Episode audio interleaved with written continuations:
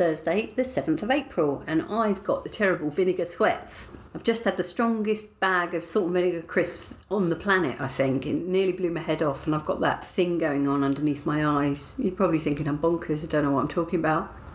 Anyway, you've probably gathered that I'm doing this pod at lunchtime, and the reason I'm doing that is because I'm off out tonight. I'm off out with my good friend Matt, and we're going to a brand new cabaret called Bella Whisper. I say brand new, it's brand new to me. Matt's been before, but I haven't. So that's interesting. I think that's over in Hackney. So I'm meeting Matt at the tube station around six o'clock. As a consequence, that means I've got no time to do the podcast tonight. And also, I double booked myself because I'm supposed to be having a FaceTime call with the American. I don't know how I could have forgotten that we bought tickets for this. It's really weird because all week I've been thinking, I'm sure I was doing something on Thursday. And yeah, lo and behold, I was. So, a couple of bits of good news.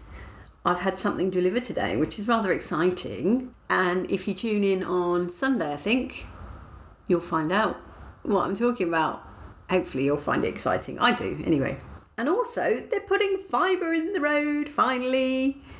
They fitted this fibre in the road proper in, in my road, like, I don't know, two years ago, something, two and a half years, a long time ago. But it's not been switched on.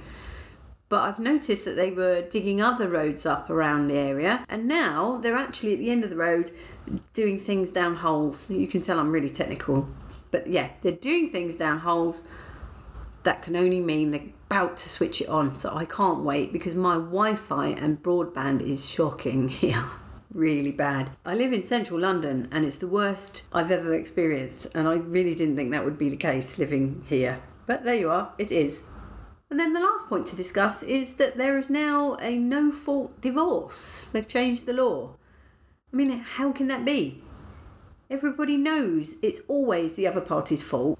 I just don't understand why they're going to mess with a well understood legal principle. Much love and gratitude.